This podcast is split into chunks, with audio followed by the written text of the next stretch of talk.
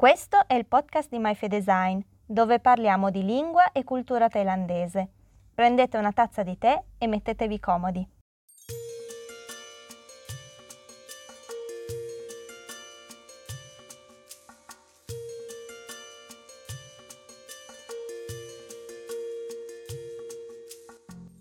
Ben ritrovati in una nuova puntata di Chiacchiere e Tè, il podcast sulla Thailandia di MyFedesign.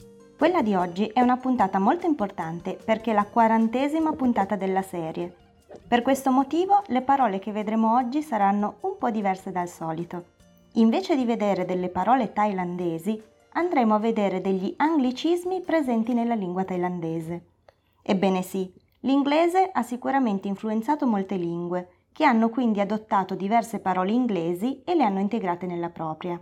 In alcuni casi si tratta di parole che non esistono in quella lingua e che quindi, per comodità, sono state chiamate direttamente con il nome inglese, come ad esempio computer o notebook o smartphone. In altri casi esiste già un termine in quella lingua e la parola inglese va ad affiancare quella già esistente. Ad esempio in italiano si può domandare sia cosa hai fatto nel fine settimana, sia cosa hai fatto nel weekend. Nella puntata di oggi mi concentrerò su alcuni anglicismi che non hanno un termine thailandese corrispondente. Se prima ho citato alcuni nomi di dispositivi elettronici, in realtà le prime parole inglesi che mi vengono in mente in thailandese sono frutti e cibi. Se ci pensate, la Thailandia è situata vicino all'equatore e quindi non ci sono gli stessi frutti che conosciamo in Italia. Ad esempio, fragole, ciliegie e mele sono considerati frutti di importazione, mentre le banane e gli ananas sono conosciuti con il loro nome thailandese perché i thailandesi conoscevano questi frutti ben prima che gli stranieri li portassero con sé. Quindi sì, la Thailandia è uno dei pochi paesi in cui non si usano i termini internazionali banana e ananas per indicare questi frutti, bensì gluai, gluai, ovvero banana, e saparot, saparot, ovvero ananas. Se però ci spostiamo più a nord rispetto alla Thailandia, ad esempio in Giappone, vedremo che in giapponese c'è un termine locale per indicare le ciliegie, mentre in Thailandia, dove questi frutti non erano coltivati, viene utilizzato il termine inglese cherry, o meglio, cherry, cherry, per dirla con la pronuncia thailandese. Perché tutti gli anglicismi presenti nella lingua thailandese, sebbene si scrivano esattamente come la parola inglese, in realtà non vengono pronunciati con lo stesso suono. Sarà la diversità della lingua e l'intrinseca natura dei thailandesi nell'allungare le parole, finendo quindi per addolcirne il suono. Gli anglicismi non sempre sono facilmente riconoscibili da un madrelingua. Se ci pensiamo però, così come per gli asiatici è difficile imparare il giusto accento parlando una lingua occidentale, così per gli occidentali è difficile imparare la giusta pronuncia di una lingua asiatica. Tornando al nostro esempio di prima, per dire ciliegie, un thailandese dirà cherry, cherry e non cherry. Così come per dire fragole dirà strawberry, strawberry e non strawberry. Un altro frutto che abbiamo citato prima erano le mele, ovvero apple in inglese, ma che in thailandese si chiamano invece apple, apple.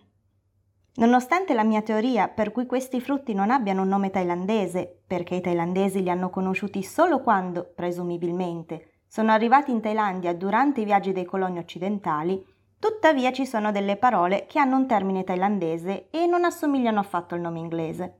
Un esempio è la neve, che sebbene non ci sia mai stata in Thailandia, è conosciuta come hima, hima e non snow. Questo perché il termine hima deriva dal sanscrito, che era parlato non solo in India, ma anche in Bangladesh, dove la neve la conoscevano già. Se la Thailandia vi affascina e volete saperne di più su usi e costumi thailandesi, potete trovare molti altri post interessanti sul blog myfedesign.com e nelle altre puntate del podcast, disponibile su YouTube e sulle varie piattaforme di Spotify, Apple Podcast e Google Podcast. Se invece volete imparare il thailandese, sul canale YouTube di MyFedesign potete trovare altre lezioni con me, Federica e Mamma Ralita. E non dimenticatevi di seguirci su Facebook, Instagram o Twitter per rimanere sempre aggiornati sulla pubblicazione di nuovi contenuti. Dopo questa introduzione sugli anglicismi nella lingua thailandese, andiamo a vedere effettivamente qualche altra parola. Oltre alle già viste, strawberry, fragole, cherry, ciliegie e apple, mele. Rimaniamo nella categoria di cose da mangiare. Cominciamo dal gelato, ovvero ice cream, che in thailandese diventa aitim. Aitim. Come vedete, alcune parole si modificano molto di più, in qualche modo semplificandosi. Invece di avere ice cream, in thailandese diventa aitim, aitim, che è anche molto più veloce da pronunciare. Un'altra parola che è molto semplificata rispetto all'inglese è latte, su cui ho anche due aneddoti divertenti. Piccola premessa. Le persone thailandesi usano principalmente i soprannomi invece dei propri nomi reali, che rimangono solitamente limitati agli ambiti burocratici e ufficiali. E questi soprannomi possono essere degli oggetti, degli elementi, ad esempio dei colori, l'acqua, la pioggia, oppure degli animali. Anni fa una rappresentante di un'azienda che vendeva elementi decorativi in polistirolo era venuta in ufficio da noi per presentare i suoi prodotti e si era presentata come Miu. Miu. Pensai immediatamente che lei o i suoi genitori fossero appassionati di gatti e rimasi molto stupita nello scoprire che invece lei scriveva il nome Miu non come M-E-W, bensì M-I LK. Esatto, M-I-L-K, milk. Milk, latte in inglese.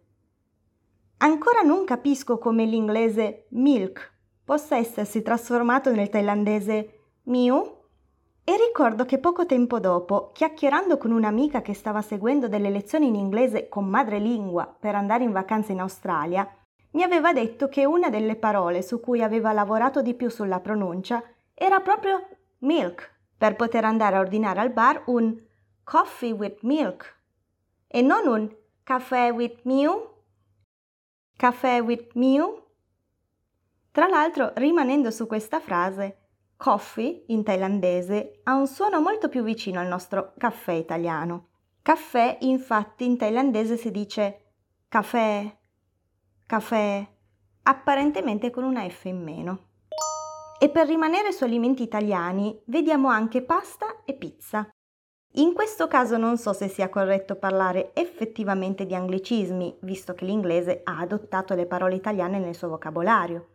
Ad ogni caso, pasta in thailandese si dice pasta, pasta, mentre pizza si dice pizza, pizza con le Z che hanno un suono più simile a un Z, Z, ovvero una T seguita da una S. E questo credo che sia perché in thailandese non c'è una lettera equivalente alla Z.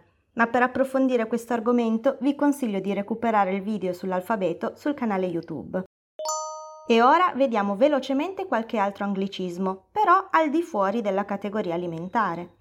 Nella scorsa puntata del podcast vi ho parlato di Tung Plastic, thùng plastic, ovvero il sacchetto di plastica.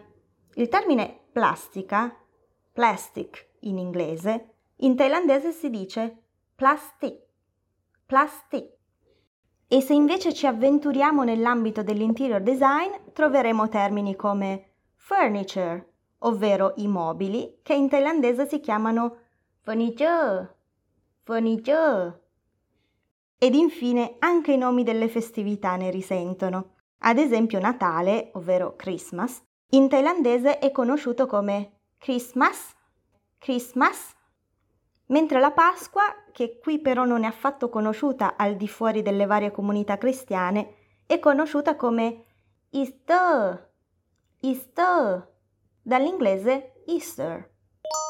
Ovviamente questi sono solo alcuni esempi di anglicismi e in thailandese ce ne sarebbero molti altri di cui parlare. Ad esempio, altri esempi divertenti sarebbero i vari nomi delle marche internazionali con la pronuncia thailandese. Che dite? Potrebbe interessare un podcast dedicato a questo argomento?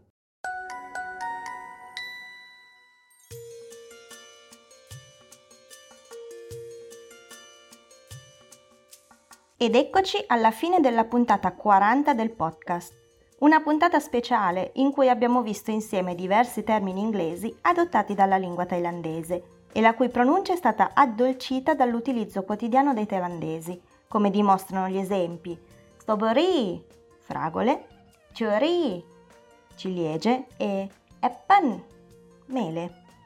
Per oggi è tutto. Vi ringrazio per essere arrivati fino alla fine di questa puntata e per avermi ascoltato per ben 40 puntate, sperando che vogliate continuare a sentirmi anche in futuro. Per ora vi auguro buona giornata e alla prossima puntata.